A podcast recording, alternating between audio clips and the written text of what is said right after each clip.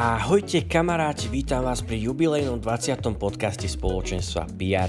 Dnes sme mali o hodinu dlhšiu noc, tak verím, že sme ju plnohodnotne využili, či už extra často na modlitbu alebo dobrým spánkom. Každopádne nič nám nebráni začať dnešný podcast.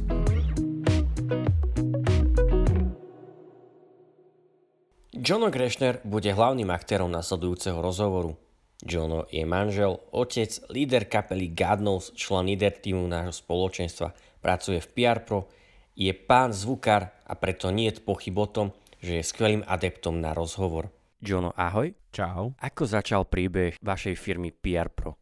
Firma, alebo taký ten e, koncept PR Pro, ako by som, tak by som to nejak nazval, začal v čase, keď Andrej kočil vysokú školu, ja som tej mojej vysokej školy tak nejak látal a tak sme rozmýšľali nad tým, čo budeme v živote robiť a ako sa budeme živiť a ja som už v tej dobe rozmýšľal nad štúdiom, že by sme to nejakým spôsobom rozbehli a Andrej mal svoje weby, online marketing a potom do toho sa nejak, nejakým spôsobom objavilo to, že Kubo robil videá. Tak sme rozmýšľali, že ako to, ako to celé dať pod jednu nejakú strechu a do toho vlastne prišlo prvé CD Heartbeat, kde sme jednoducho potrebovali vydavateľstvo a dovtedy sme to robili cez rôznych iných ľudí a mali sme na to takéto svoje know-how, že vedeli sme, ako to vydať, ako to celé spraviť, kde to dať vylisovať, tak sme si povedali, že tak si to urobíme sami a budeme to distribuovať a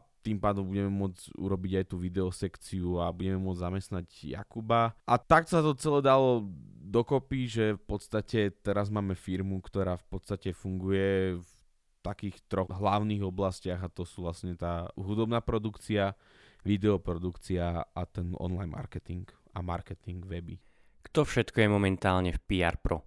Uh, je tam vlastne Jakub Peťo, tí vlastne pracujú na videotvorbe, potom eh, v štúdiu je vlastne Luky Zubaj a kde ja robím tie mixaže a teda dávam to celé dokopy. Potom Lucka Sekerová, ktorá nám vypomáha s takou administratívom, so shopom a také, čo všetko treba robiť. Lucka to vie veľmi perfektne robiť. A potom ešte vlastne Andrej a ešte Roderik, on je zo Zlatých Moraviec, zo spoločenstva tam.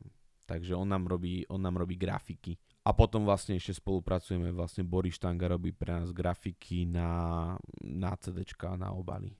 Ty sa osobne venuješ zvuku. Kedy začal tvoj príbeh so zvukarinou? Kedy sa to začalo? Kedy sa tom začal šparať a povedal si si, že sa chceš tomu venovať? Je to také zaujímavé, lebo mňa väčšinou všetky také tie tie prvotné veci a taký impuls do mňa dali ľudia, o ktorých to viem už robiť lepšie ako oni. Napríklad softvery inštalovať ma naučil Lukáš Zubaj, a prvý taký impuls um, do zvuku dal Andrej, keď sme vlastne začali riešiť chvály a nejak sme sa dostali k takému nejakému prvému malému mixpultu a nejaké káble sme mali a tým, že Andrejov ocino mal kapelu a teda Andrej ovládal všetky tie veci, tak mi ukazoval, ktorý kábel sa kde zapája a mne to nedalo a tak ja som sa to učil postupne až som v tom našiel takú nejakú záľubu a vždy som, vždy som rozmýšľal, ako ísť v tom ďalej, ako, ako to celé dávať dokopy. Ja som mal vždy takú zásadu, že využiť z tých vecí 150%. Hej, mali sme najprv jeden maličký mix, potom sme mali dva maličké mixy, ktoré sme prepájali medzi sebou, potom sa kúpil in, ďalší mix pool, ďalší, ďalší mix pool, až potom v jednom momente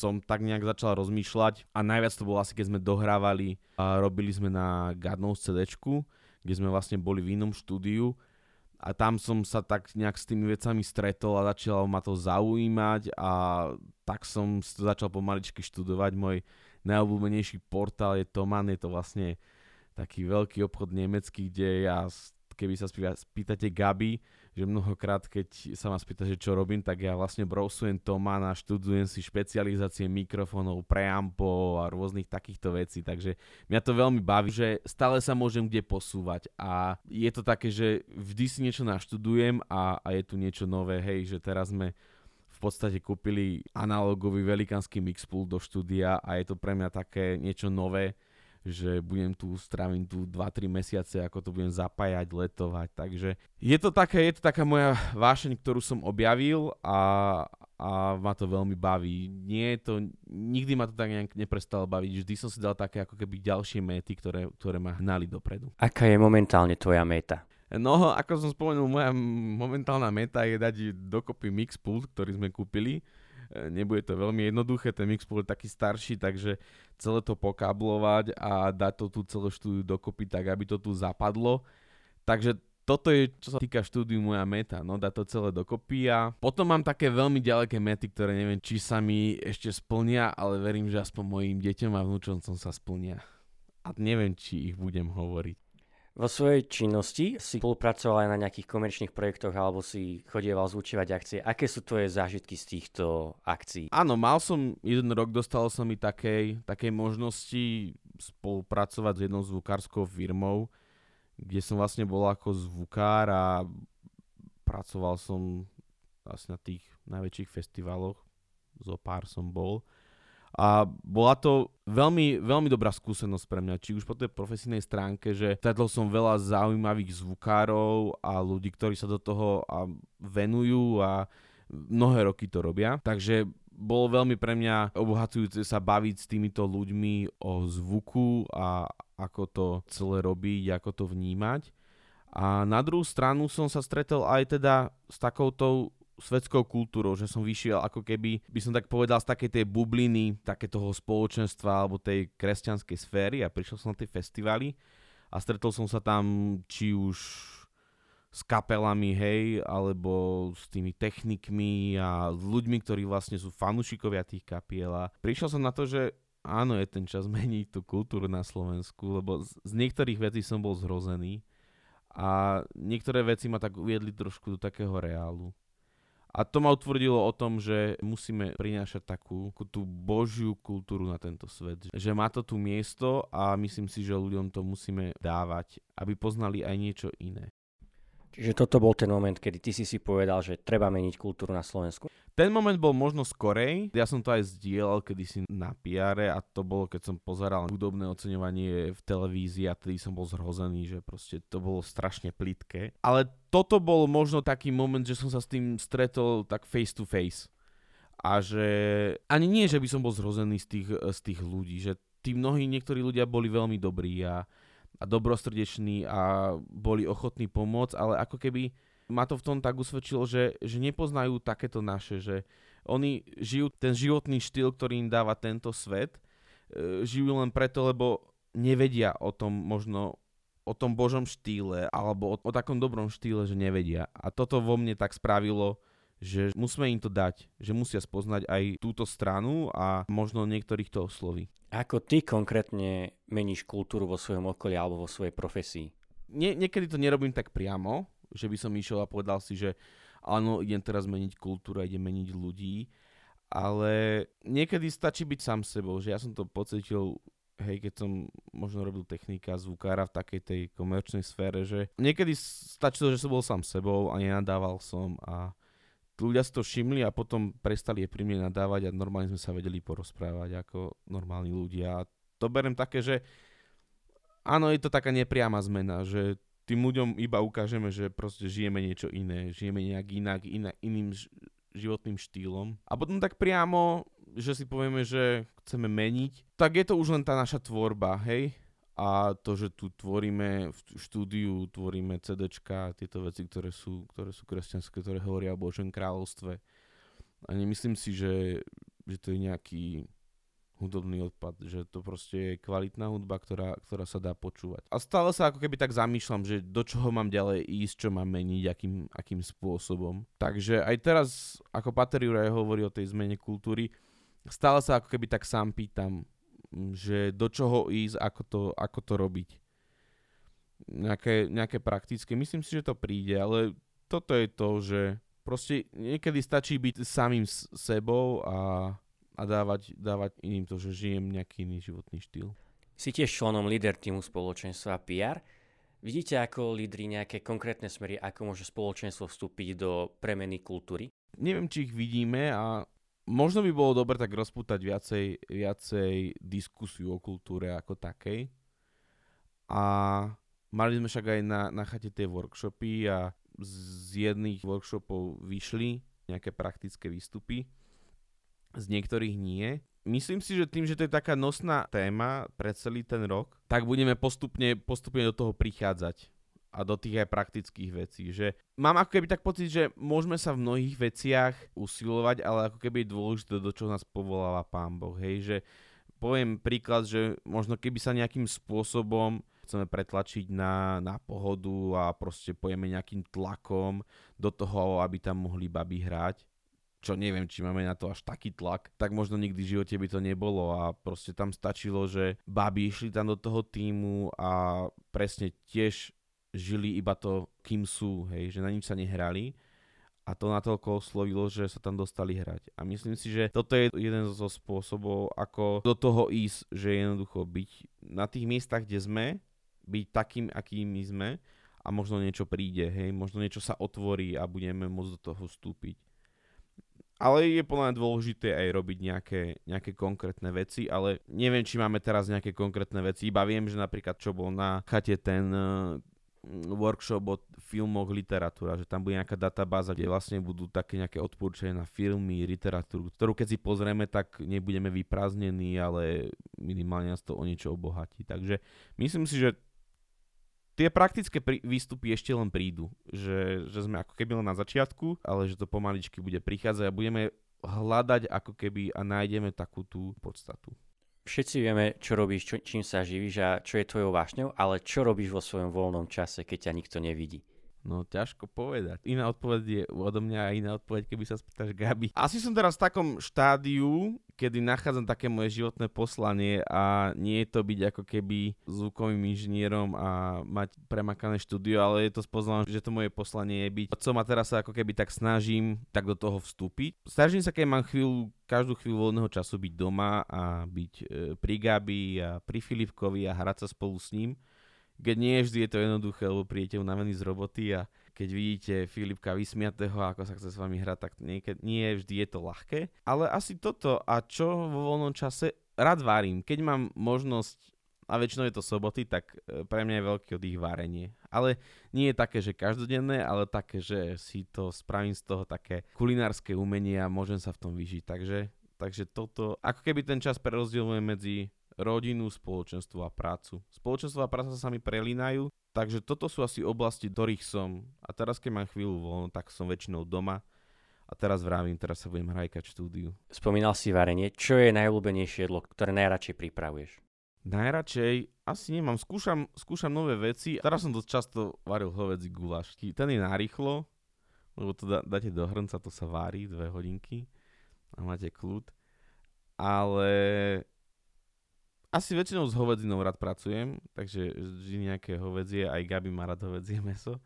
Takže, takže s týmto, ja som taký mesový, takže ja v prípade, vždy musím pripravať meso, ale nemám nejaký najobľúbenejší, nejaké najobľúbenejšie jedlo a recept, ktoré by som vždy robil. Kde vidíš PR Pro o 10 rokov? Vo velikánskej budove s veľkým štúdiom. Ja vždy rád snívam niekedy až nereálne sny. Rád by som videl PR Pro o 10 rokov, že bude zamestnávať čo najviac ľudí zo spoločenstva, ako sa to len bude dať. Asi to, že áno, budeme mať takú nejakú väčšiu budovu a budeme pod jednou strechou, lebo teraz však chalani sú v PR home, pracujú. Kanceláriu síce máme v tej istej budove ako štúdio, ale nie je to hneď pri seba. A veľké také štúdio, také pekné, to si viem predstaviť, že by sme, že by sme sa tu s Lukášom a ja hrajkali a možno nejakí ďalší ľudia. Takže to je, to je pre mňa také, že také nejaká väčšia budova a čo najviac ľudí. A kde vidíš seba o 10 rokov? No, dúfam, že ešte budem lepší otec a manžel, ako som teraz. A že budem viacej času tráviť s rodinou, ešte ako teraz. A že o 10 rokov príjem do štúdia si vypočuť iba finálny mix a poviem, čo je zlé, čo je dobré. A neviem, chcel by som mať, áno, viacej času na rodinu. Že chcel by som mať tak zabehnuté veci, že budem najviac času venovať sa rodine. Ale neviem, kde sa vidím o 10 rokov. Jono, ďakujem veľmi pekne. Ďakujem aj ja. Nasledujúce vyučovanie predniesie Tanička Teslíková. Keď budete mať možnosť prečítať si báseň jeden, určite tak urobte, možno vám po vypočutí nasledujúcich slov dá väčší význam. Matúš 10.39 Kto nájde svoj život, stratí ho. Ale kto stratí svoj život pre mňa, nájde ho. Posledný rok bol pre mňa charakteristický dvomi vecami. Prvá, začala som strácať kontrolu nad, nad mnohým, či už to boli vzťahy, služba, kde som nie správne spravovala veci. Voľný čas, začala som pracovať na plný úvezok, popri tom študovať. Druhá charakteristická vec – Boh mi začal popri strácaní hovoriť o niečom, čo ja pracovne volám maličkosť. Maličkosť je niečo, čo je v každom z nás. Niečo, čo pokladáme za mm, také samozrejme, nie je úplne bezvýznamné, no povedzme, že je to také všedné. Neviem presne, čo to je, asi to ani radšej nechcem definovať. Možno je to láska, možno je to mm, viera, možno je to poklad v nebi. Naozaj netuším. Podstatné o maličkosti je, že sa platí úplne všetkým. Je to presne to, čo je hodné úplne všetkého, za čo Boh bol dokonca ochotný umrieť. Niekoľkokrát sa ma počas, uh, počas tohto roka, počas toho času Boh opýtal, či stále túto maličkosť chcem. A za každým áno, za každým súhlasom bol pre mňa ďalší ťažký krok, ďalšie strácanie istoty. Bolo to akoby všetko pre jednu maličkosť. Po nejakom čase mi Boh povedal o príbehoch. Počas jednej modlitby, keď som sa bola prejsť, mi Boh ukázal príbehy ako bežiacich ľudí. Títo ľudia utekajú okolo vás, každý svojim tempom, niektoré z nich idú tak rýchlo, že ich ani nestihnete postrehnúť. Keď sa vám z nejaký z týchto príbehov zapáči, tak si poviete, že tento je ten môj. Tento nejakým spôsobom naplňa zmysel môjho života. Toto by som chcela v živote robiť, toto by som chcela v živote byť. Napríklad, ja neviem, líder chvál, um, podnikateľ, politík, alebo napríklad len rodič, alebo pastier. Môže to byť niečo krátkodobé, dlhodobé. Keď si toto poviete, že toto je ten môj príbeh, začnete za ním prirodzene utekať, pretože on beží. Začnete mu prispôsobovať svoje tempo, obetujete mu svoj čas, venujete mu námahu, priestor, ktorý ste napríklad získali vďaka doterajšej službe, energiu, talenty. To, že mu to všetko venujete, je samozrejme úplne prirodzené. Ten, kto ale určuje tempo, nie ste vy. Je to ten príbeh. Keď raz náhodou tento príbeh chytíte a napríklad by nebol ten správny, alebo uspokojenie z toho, že ste ho chytili pominie, čím sa bude platiť ďalší príbeh. Maličkosť. O, niečo, čo považujeme za samozrejme, no je to tak podstatné, že sa platí úplne všetkým. Keď zaplatíte za túto maličkosť úplne všetkým, nezostane vám nič, čím by ste platili svojmu príbehu. Pretože ste sa vzdali úplne všetkého. Keď nemám nič, nemám čím platiť. Vtedy je všetko platené len milosťou Boha. Znamená to asi to, že žiadny príbeh vám nemôže určiť žiadne tempo, pretože vy mu nemáte čím zaplatiť. Ten, kto platí, totiž nie ste vy, ale Boh. V tejto chvíli sa príbeh, ten váš, ten, ktorý, ktorý je ten správny, prispôsobuje tempom vám, lebo vy ste o ňom slobodní. Filipanom 2, 6 až 10 On, hoci mal božskú prirodzenosť, nepridržal sa svojej rovnosti s Bohom, ale zriekol sa seba samého, vzal si prirodzenosť sluhu, stal sa podobným ľuďom a podľa vonkajšieho zjavu bol pokladaný za človeka. Uponížil sa, stal sa poslušným až na smrť, až na smrť na kríži preto ho Boh nad všetko povýšil a dal mu meno, ktoré je nad každé iné meno, aby sa na meno Ježiš zohlo každé iné koleno v nebi, na zemi i v podsveti, a aby každý jazyk vyznával, Ježiš Kristus je Pán, na slavu Boha Otca. To, kde sa nachádzam ja, neviem úplne presne. Možno trochu chápem, prečo mi snívanie v poslednom čase príliš nešlo. V každom prípade mám ale taký pocit, že Maličkosť je vecou na celý život. Nenechajme prosím príbehy, aby nám určovali tempo. Radšej skúsme nájsť odvahu strátiť svoj život pre Boha, aby sme ho potom mohli zase nájsť.